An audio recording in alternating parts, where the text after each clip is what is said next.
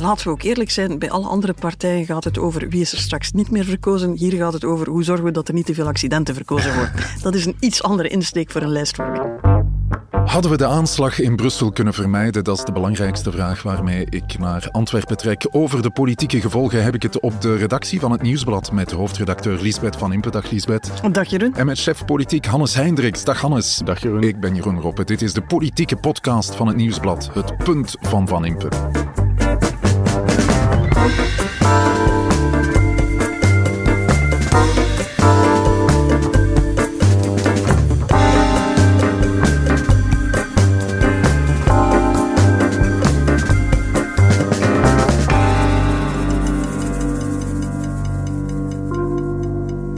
Ons land en heel Europa werden maandag in het hart geraakt toen eh, twee Zweedse voetbalsupporters werden doodgeschoten door iemand die illegaal in ons land verbleef.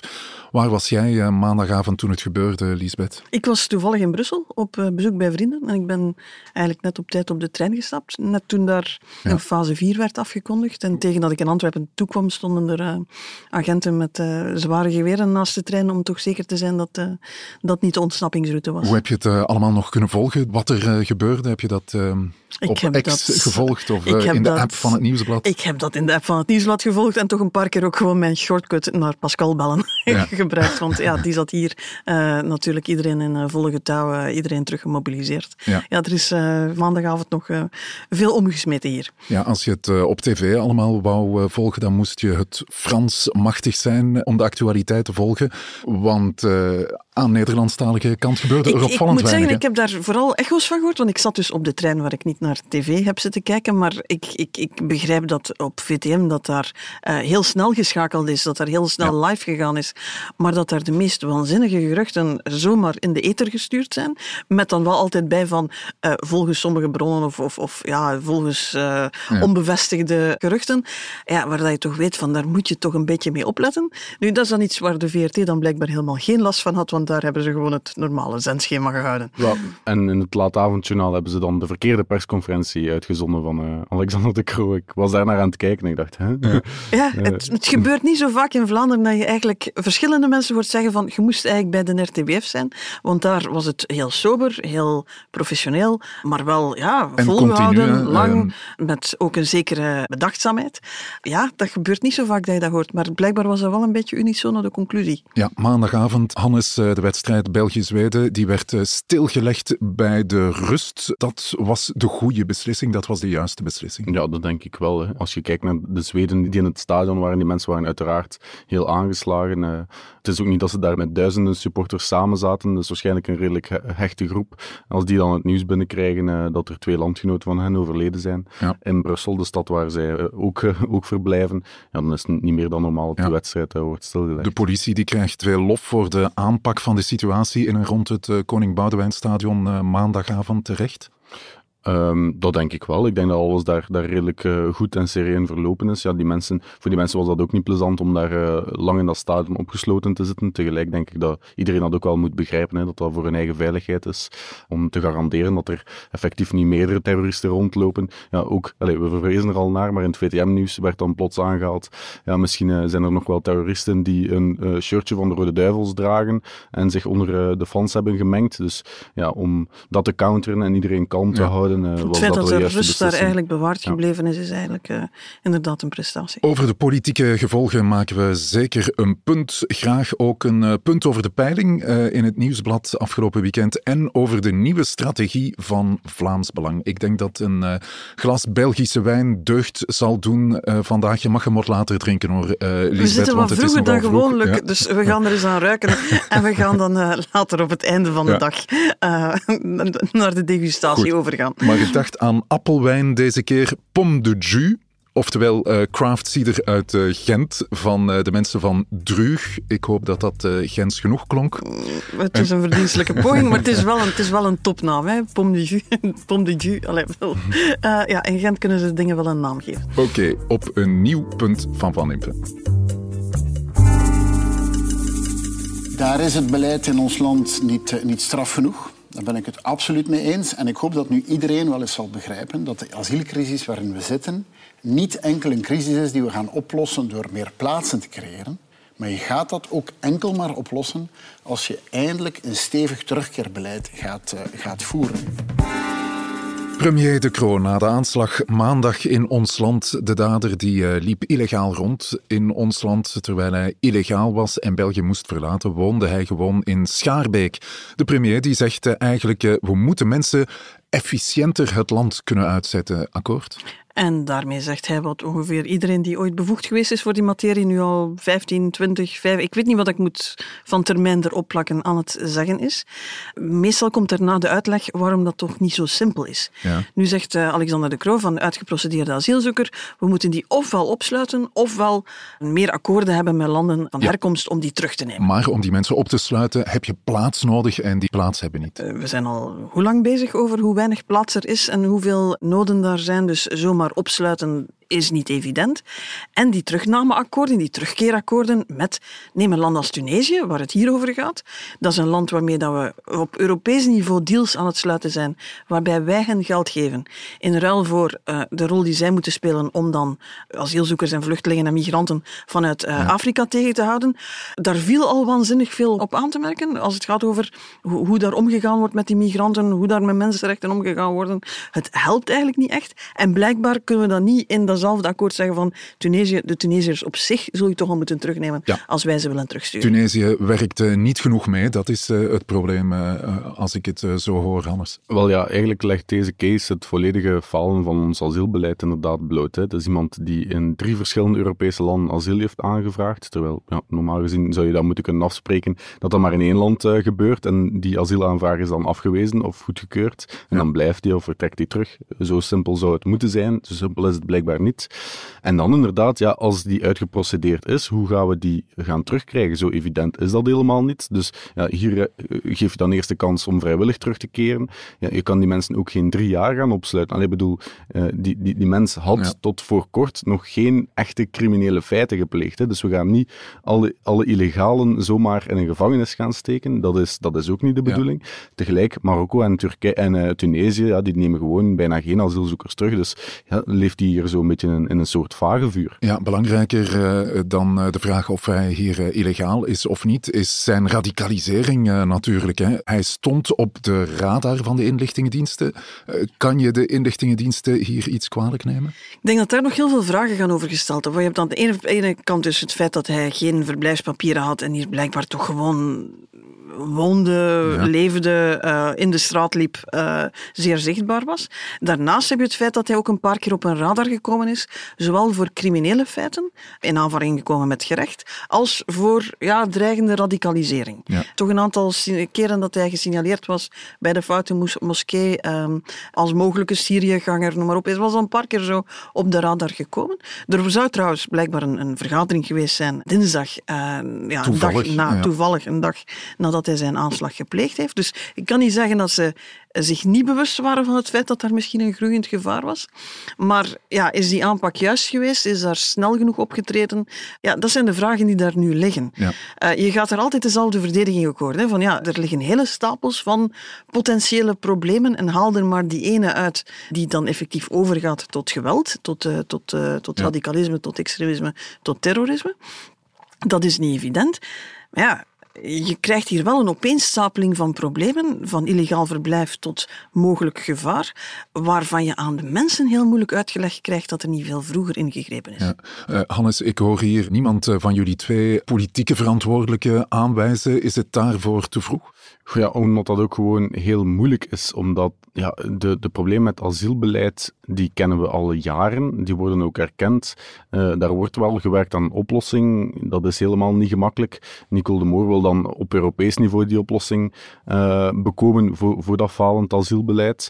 Maar nu om haar dit specifiek te gaan aanwrijven, ik denk dat dat misschien wel heel ver zou gaan. Het is niet dat zij eigenhandig alle illegalen uh, terug, terug naar hun land van herkomst moet sturen, uiteraard. Um, en dan, ja, als je kijkt naar de veiligheidsdiensten, ik denk dat dat wel nog heel goed uitgeklaard moet worden hoe hoe sterk dat die signalen waren, dat die man geradicaliseerd was en dat hij zich effectief aan het voorbereiden was op, op die aanslag. Hè. Hoe, hoe is hij aan dat wapen kunnen komen bijvoorbeeld? Hoe heeft hij zich voorbereid? Die nacht heeft hij dan nog uh, medestanders gekend die, die hem uh, geholpen hebben bijvoorbeeld. Dat zijn wel vragen die nog beantwoord moeten Want de boodschap die we nu krijgen, en, en pas op, de regering is full force uitgetrokken. Hè. Bedoel, we hebben uh, Annelies Verlinden, Binnenlandse Minister Zaken, van, Binnenlandse minister van Zaken, Justitie, Vincent van Quickenborne. Alexander de Croo zit in de studio's, Nicole de Moor komt op, opdraven van asiel en migratie. Dus je voelt wel dat ze heel hard... Maar ze geven eigenlijk een heel dubbele boodschap. Hè? ja, we hebben goed gewerkt, want hij stond op de radar. Ja. ja. we hebben goed gewerkt, want hij stond niet helemaal op de radar, want er was nog niet genoeg om eigenlijk te zeggen dat het uh, dreigend, acuut, noem maar op was.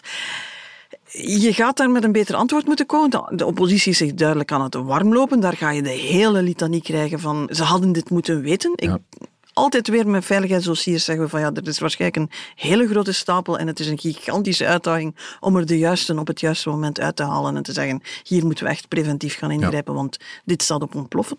Maar aan de andere kant, er zijn wel heel terechte vragen te stellen over hoe dit aangepakt is en of dit had kunnen vermeden worden. Ja, een eerste punt van Van Impe waar de verantwoordelijkheid ligt, dat uh, zien we de komende dagen wellicht. Maar één ding is duidelijk, het Europees asielbeleid faalt faalt en dat zal moeten aangepakt worden. Misschien is dit dan de laatste duw die nodig is om ervoor te zorgen dat het nu echt aangepakt wordt, want het probleem kennen we al heel lang. Dat we een asielbeleid hebben waar dat we de procedures kunnen versnellen, waar we kunnen afspraken maken binnen Europa, maar we, het laatste stuk, iemand heeft geen recht op papieren hier, we sturen die terug, dat is het stuk waar we eigenlijk spectaculair falen. En daar gaat echt iets moeten aan gebeuren, want het ondermijnt de geloofwaardigheid van je hele proces dat ervoor komt. Het punt van Van Impe.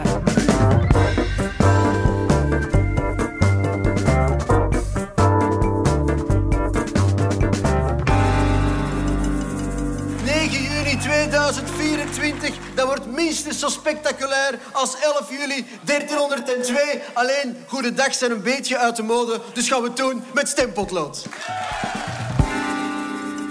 Tom van Grieken heeft heimwee naar de tijd van de goede dag en trekt met vertrouwen naar Oh, de dat verkiezingen. Is, dat is het agressiefste potlood dat ik ooit heb weten passeren in deze podcast. Van Grieken is voorzitter van Vlaams Belang, de partij die het nu al een hele tijd eh, extreem goed doet in de peilingen. In Vlaanderen zou Vlaams Belang zelfs de grootste partij worden, mochten het vandaag eh, verkiezingen zijn. Ik heb de indruk dat ze heel erg bezig zijn met wat er na de verkiezingen moet eh, gebeuren. Hè. Wat is het Vlaams Belang van plan? Ja, Tom van Grieken wil zijn partij in de markt zetten als bestuurspartij. Hè. Dus hij wil voor de eerste keer met Vlaams Belang gaan meebesturen. Vroeger was eh, Vlaams Belang een zweeppartij een die eh, partij punten die op de agenda zette. Het is daar ooit een geloofspunt geweest dat je nooit van zijn leven in het bestuur mocht stappen. Hè, want dan was je meteen al een trouweloze hond van de Vlaamse zaak. Oké, maar, dat verandert nu. Het Vlaams Belang wil meebesturen. Ja, ze mikken op een eh, coalitie op Vlaams niveau met de NVA om zo de onafhankelijkheid van Vlaanderen te kunnen uitroepen in dat Vlaams parlement. Dat is zo het Catalaanse scenario, de eenzijdige onafhankelijkheidsverklaring. Ja. Dus daar mikken ze op en dus al het gewicht komt eigenlijk wel op wat op dat Vlaams niveau te liggen. Dus er zit een Tom van Grieken die gaat de Vlaamse lijst trekken. Eh, in diezelfde kieskring zal waarschijnlijk Bart de Wever Dat is in Antwerpen. de Ja. federale lijst trekken, want daar zit je eigenlijk... Ja, die, die, die spiegelen elkaar een beetje. Eén, het zal voor allebei misschien wel handig zijn dat ze de directe confrontatie dus Ze vermijden. elkaar. Ja. Maar dus het hele verhaal van N-VA is, dit is onze laatste kans ongeveer om eh, België te hervormen, om het confederalisme te forceren. Daarvoor moet N-VA groot genoeg zijn op federaal niveau. In Dat de dat is de koevoet. Eh, dus daar voel je dat er een strategie gaat om, dat, eh, om, om, om de, de stemmen te maximaliseren op federaal niveau. Bij Vlaams Belang is het heel duidelijk, de enige regering waar we ooit zouden in geraken is die van het Vlaams parlement. Daar moeten we zo groot mogelijk zijn. En daar moeten we de, de, de opties om andere coalities te sluiten zo klein mogelijk maken. Ja. Dus we gaan daar een absoluut speerpunt op eh, het Vlaams parlement Wie zien. schuiven ze daar naar voor als kopstukken voor de verkiezingen? Op het Vlaams niveau, dus Tom van Grieken maakt zelf de overstap hè, van de Kamer naar het Vlaams parlement. Dat is, dat is de belangrijkste eigenlijk, de, de, de partijleider Ja. die, eh, die naar het Vlaams parlement gaat. Maar tegelijk hebben ze daar ook nog steeds de stemmenkanons, als Guy Dazeleer bijvoorbeeld. Eh, in Oost-Vlaanderen, eh, klopt. En Christianses in, in Limburg, ook een heel bekende. Het viel mij wel op, de Vlaamse lijsten, dat die eigenlijk wel allemaal door bannen getrokken worden. Dat is misschien ook wel altijd bij het Vlaams Belang nog steeds het geval dat de vrouwen daar de tweede viool, de derde, Mm, misschien de, de Kamer, zevende viool op de spelen. Kamer hebben ze wel wat, wat Ja. vrouwen. Barbara Pas natuurlijk, die iedereen kent.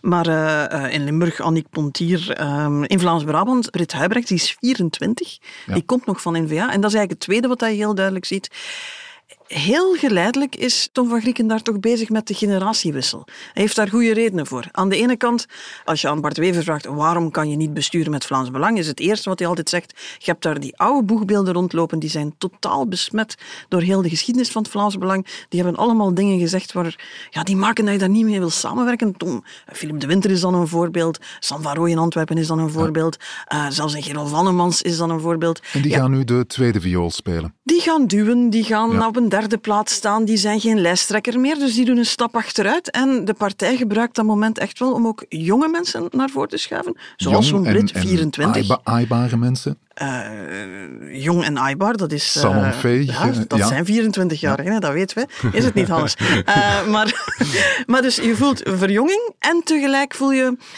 je moet eens gaan kijken op de site van het Vlaams Belang. Ze zetten er ook overal de diploma's bij, en dat dat mensen zijn die op de studiedienst werken en wat uh, academischer profiel hebben. Ze willen ook heel duidelijk versterken op het vlak van beleidskracht. Want dat was eigenlijk de conclusie van Tom van Grieken bij de vorige regeringsonderhandelingen en mocht toen op de T bij Bart de Wever. Nu, vanaf dat dat daar over beleid ging, wat ga je met uh, de kinderbijslag doen? Wat ga je met woonbeleid doen? Wat ga je daarmee doen? Merkte hij van, ja, ik heb geen affichebak, ik heb geen bestuurskennis, ik weet niet, ja, ik weet niet dat ik mijn programma moet vertalen in een regeerakkoord, beleidspunten. En ook daar heeft hij heel hard in geïnvesteerd. En dat zie je wel in die lijstvorming. Daar is de opvallendste naam die van Lode Vreek eigenlijk, uh, die de Kamerlijst zal trekken voor Vlaams Belang. Lode Vreek is iemand die professor economie is geweest aan de Universiteit Hasselt. Is daar in niet zo'n goede omstandigheden ja, vertrokken? vertrokken? Dat is waar, inderdaad. En die heeft in het Vlaams parlement gezeten voor Lijst Dekker en in de uh, Senaat, als ik me niet vergis, voor Open VLD ook nog. Dus dat is ja, iemand die, die politieke bagage heeft, die economische bagage ja. heeft, die op de studiediensten voorbije uh, jaren al een aantal dingen ja. heeft gedaan en dus nu ook effectief in het uh, parlement zal gaan zetelen. Ja, Lisbeth, jij zei ooit, Tom van Grieken zal de ranzige kant van zijn partij nooit lossen. Doet hij dat nu toch? Hij lost ze niet. Hè? Hij geeft ze alleen een beetje een andere plaats. De casting verandert. En ik ja. denk dat dat voor hem het evenwicht is dat hij zoekt. Toch zorgen dat dat erbij blijft. Uh, ook naar al die oude kiezers, al die trouwe kiezers van Vlaams Belang. Ja, dat zijn de mensen die, die, die ze kennen, die ze al, waar ze al zo lang op stemmen. Maar hij heeft ook gezien dat hij een, een groot potentieel heeft bij jonge mensen. Dat is een beetje een nieuw ja. fenomeen. Uh, Vlaams Belang was heel lang een partij voor meer oudere kiezers. Uh, vandaag zie je dat die een heel grote aantrekkingskracht hebben bij, bij jongeren. En dan moet je ook jongere gezichten er zetten. Dan moet je tonen dat, dat, dat je partij ook aan het veranderen is. Ja, gaan we uitspraken zoals uh, Tom van Grieken niet zo lang geleden nog deed, uh, dat Europa dominant blank moet zijn, gaan we dat soort uitspraken niet meer horen de komende maanden? Goh, ik denk misschien niet uit de mond van Tom van Grieken zelf. Ik denk inderdaad, zoals Lisbeth zegt, dat hij heel goed aan het managen is, dat hij de meer ranzige uh, profielen heeft. Ik gebruik het woord ranzig, omdat uh, Gerolf Annemans het ja. uh, ooit zelf We moeten wel genoeg blijven zetten. Ja, ja inderdaad. Um, en inderdaad, de, de meer salonveege profielen. Dat is eigenlijk, als je naar Vlaams Belang kijkt, zie je dat heel goed dat ze op alles en iedereen tegelijkertijd aan het inzetten zijn. Ze zijn aan het inzetten op de oude kiezer die misschien wakker ligt van veiligheid. Ze zijn aan het, uh, aan het inzetten op jongeren via sociale media. En ook als je kijkt naar een sociaal-economisch programma, ze hebben onlangs een sociaal-economisch congres uh, gehouden. Ook dat is eigenlijk inzetten op iedereen. Dus misschien als we, het, uh, als we er zo goed over nadenken, wel de definitie ja. van, van, van, populisme misschien. Hè, voor is, iedereen ze, goed wil doen. Ze pakken ook heel trots uit met een aantal ondernemers die zich uh, op de lijst gaan zetten. Zoals uh, Kurt Moons, is de ex-CEO van Brantano geweest. Die zat in Pro Flandria, dat zijn ondernemers, Vlaamse ondernemers die zeer Vlaams gezind zijn. Dus ook dat moet allemaal die geloofwaardigheid stutten. Ja, als je dan wel kijkt naar... Ze hebben ook een sociaal-economisch congres gedaan. Yves Marx is daar is overgegaan. Die zegt ja. van ja, dat is hier toch wel een optelsom van dingen die niet echt de belastingen gaan naar beneden, we worden onafhankelijk met een vingerknip en dan zijn al onze problemen opgelost. De pensioenleeftijd gaat naar omlaag, de vennootschapsbelasting gaat naar omlaag, de personenbelasting ook. Uh, dus dus daar zit je in, in de vijver van Raoul Hedebouw te vissen. Tegelijk probeer je ondernemers aan te trekken. Ja, liberale profielen. Dat is natuurlijk ja. iets wat je perfect kan doen als je nog nooit geregeerd hebt. Het moment dat je begint te regeren en je keuzes moet gaan maken, ja. het is dan dat duidelijk wordt hoeveel van die dingen niet met elkaar te combineren zijn natuurlijk. Ja, en zo is uh, Vlaams Belang uh, klaar met zijn huiswerk voor de verkiezingen. Zijn ze de eerste? Uh, ja, ja, ze zijn inderdaad wel de eerste die een, uh, hun lijsttrekkers hebben aangekondigd en inderdaad ook een sociaal-economisch programma. Ja, ze hebben natuurlijk ook veel tijd gekregen om zich voor te bereiden. Ze moeten nergens mee besturen. Het enige waar Tom van Grieken mee bezig is, is met die verkiezingen van 2024. En om dan daarna mee te kunnen besturen. Dat zijn Laten we ook eerlijk zijn, bij alle andere partijen gaat het over wie is er straks niet meer verkozen. Hier gaat het over hoe zorgen we dat er niet te veel accidenten verkozen worden. Dat is een iets andere insteek voor een lijstvorming. Het tweede punt van Van Impe. Het Vlaams Belang heeft zijn huiswerk klaar voor de verkiezingen. Het wil uh, verjongen, voluit voor het Vlaamse niveau gaan en uh, uitpakken met wat meer uh, academische profielen en vooral op een zo breed mogelijk publiek mikken. Iedereen mag voor Vlaams Belang zijn. Ik denk dat dat de slogan van Tom van Grieken zou kunnen zijn. Het punt van Van Impe.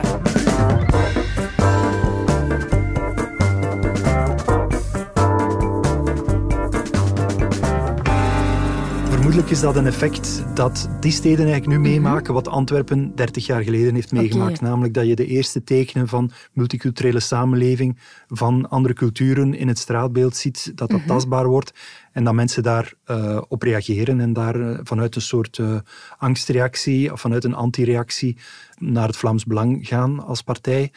Uh, want je ziet dat, dat bijvoorbeeld dat effect in Antwerpen is vandaag helemaal voorbij. Die partij ja. uh, in Antwerpen zelf uh, zit over haar top en dat blijkt ook uit deze peiling. Politiek journalist Pieter Lessaffer in de Insider. Dat is ook een hele goede podcast van het Nieuwsblad. Hij had het over de peiling in het Nieuwsblad afgelopen weekend. En die bracht een eh, aantal interessante zaken aan het licht. Ze werd gehouden een jaar voor de gemeenteraadsverkiezingen in de Vlaamse centrumsteden. Dat zijn dus de provinciehoofdsteden en nog enkele steden. Uh, en daar zijn enkele grotere steden bij, zoals uh, Antwerpen en Gent. En daar lijkt het Vlaams Belang over zijn toppunt. Hè? Als je gaat gaan kijken welke steden Vlaams Belang echt nog aan het, serieus aan het groeien is, of nog een heel groot potentieel is, of echt heel hoge scores gaat, dan kom je toch bij de iets kleinere steden uit. Dan zie je Aalst, Roeselare, Turnhout. Dat zijn niet wat je in Vlaanderen eerst gaat noemen als je vraagt uh, de grootste steden. En dat is een evolutie inderdaad die we nu al een tijd zien, dat een paar decennia geleden het Vlaams Belang eerst voet aan de grond heeft gekregen in grote steden. Ja, het was een stadsfenomeen. Hè? Ja, het was, het was Antwerpen hè? en dan Mechelen. En, en, en ja, je moest een grote stad zijn om een beetje Vlaams Belang te kunnen hebben, ongeveer. Want daar zaten ook die, die samenlevingsproblemen, daar zat dat ongenoegen, daar zaten die burgers die zich niet gehoord voelden.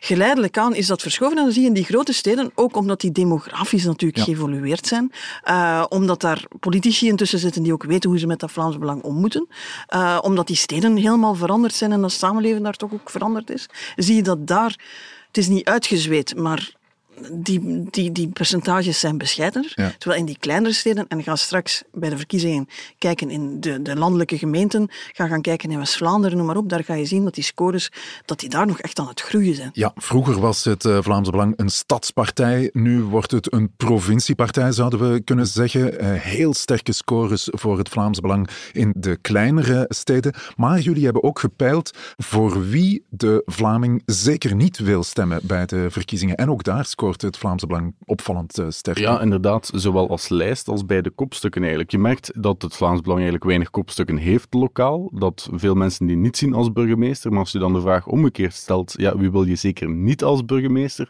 Dan staat bijna altijd de Vlaamse Belanger in die stad op nummer 1.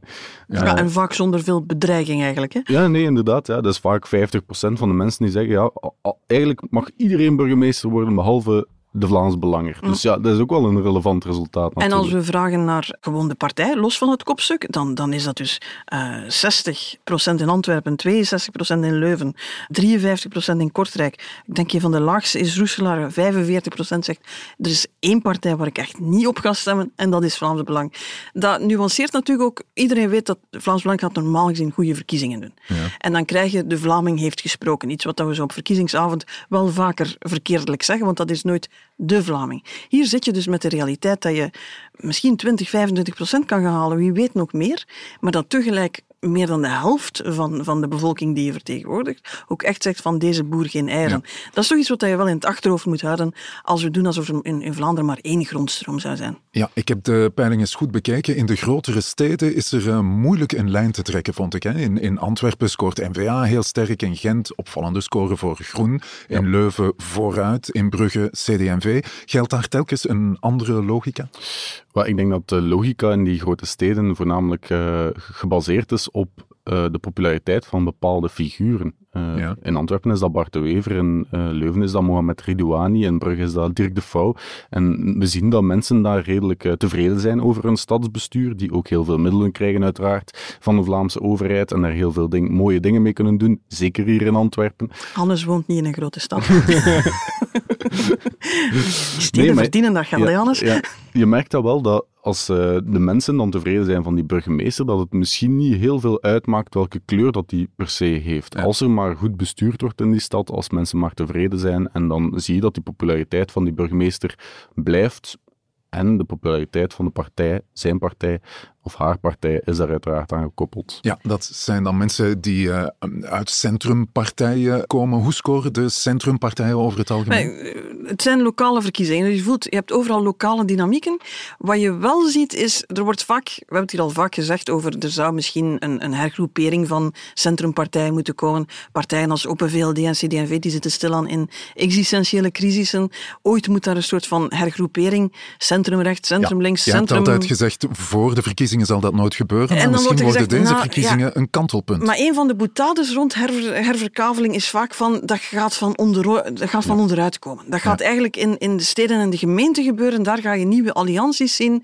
Uh, daar is die partij, die greep van die, die, die klassieke partijen wat minder stevig. En het uh, decreet helpt daar ook bij, hè, dat de burgemeester automatisch verkozen wordt en je zo eigenlijk bredere lijsten gaat krijgen rond bepaalde figuren, wordt ook altijd dan gezegd. Ja. En inderdaad, herverkaveling zou dan starten, zo gezegd, op lokaal niveau. Maar als je naar de peiling kijkt, dan zie je dat het toch niet zo simpel is. Hm. Um, je, je ziet een paar plekken waar dat je dan zo'n alliantie krijgt van partijen die denken samen gaan we het sterker doen die soms door de kiezer ook wel als vrij opportunistisch gezien worden. Als het verhaal niet duidelijk is, dan zie je dat dat niet automatisch werkt.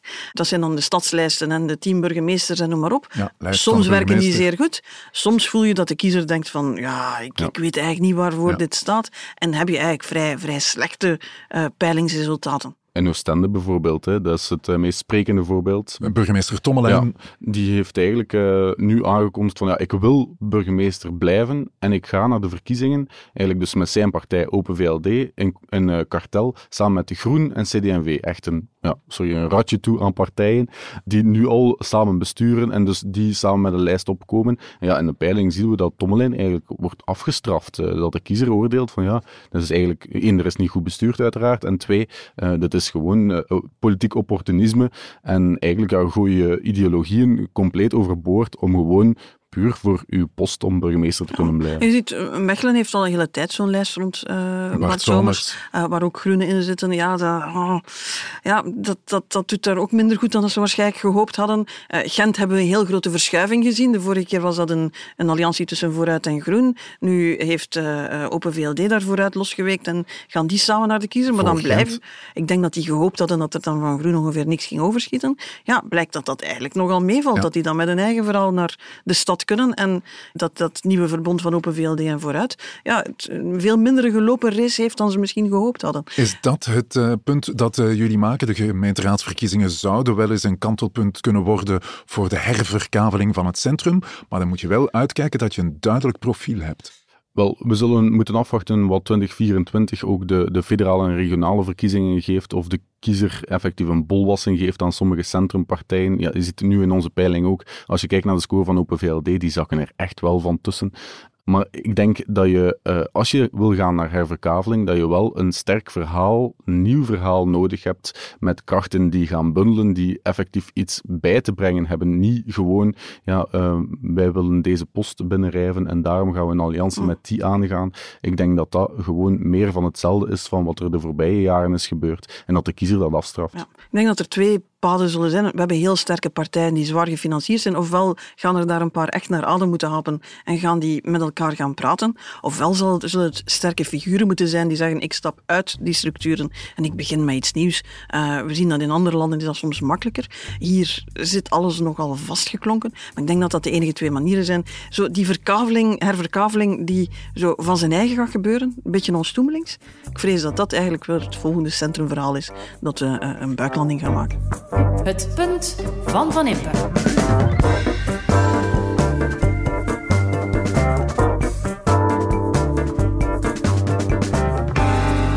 Dankjewel voor de drie punten. Ik heb toch eens uh, genipt van deze druug uit uh, Gent. Er gebeurt heel veel in de zone hè, tussen wijn en bier in ons land. Dit was een wilde cider uit uh, Gent gemaakt van verschillende appelsoorten die handmatig zijn geoogst in en rond Gent. Een pomme de jus. Het klinkt fantastisch, druug. maar we gaan hem later op de avond ontkurken. Oké, okay, ja. ik ben ermee weg. Dankjewel en tot het volgende punt van Van Impe. Dit was het punt van Van Impe, de politieke podcast van het Nieuwsblad. Je hoorde de stemmen van hoofdredacteur Lisbeth Van Impe, van Hannes Hendricks, chef politiek, en van mezelf, Jeroen Roppe. Dank aan de VRT voor de audioquotes, aan Pieter Schrevens voor de muziek en aan Pieter Santens van House of Media voor de montage. De productie was in handen van Joni Keimolen en Bert Heijvaart. Tot het volgende punt van Van Impe.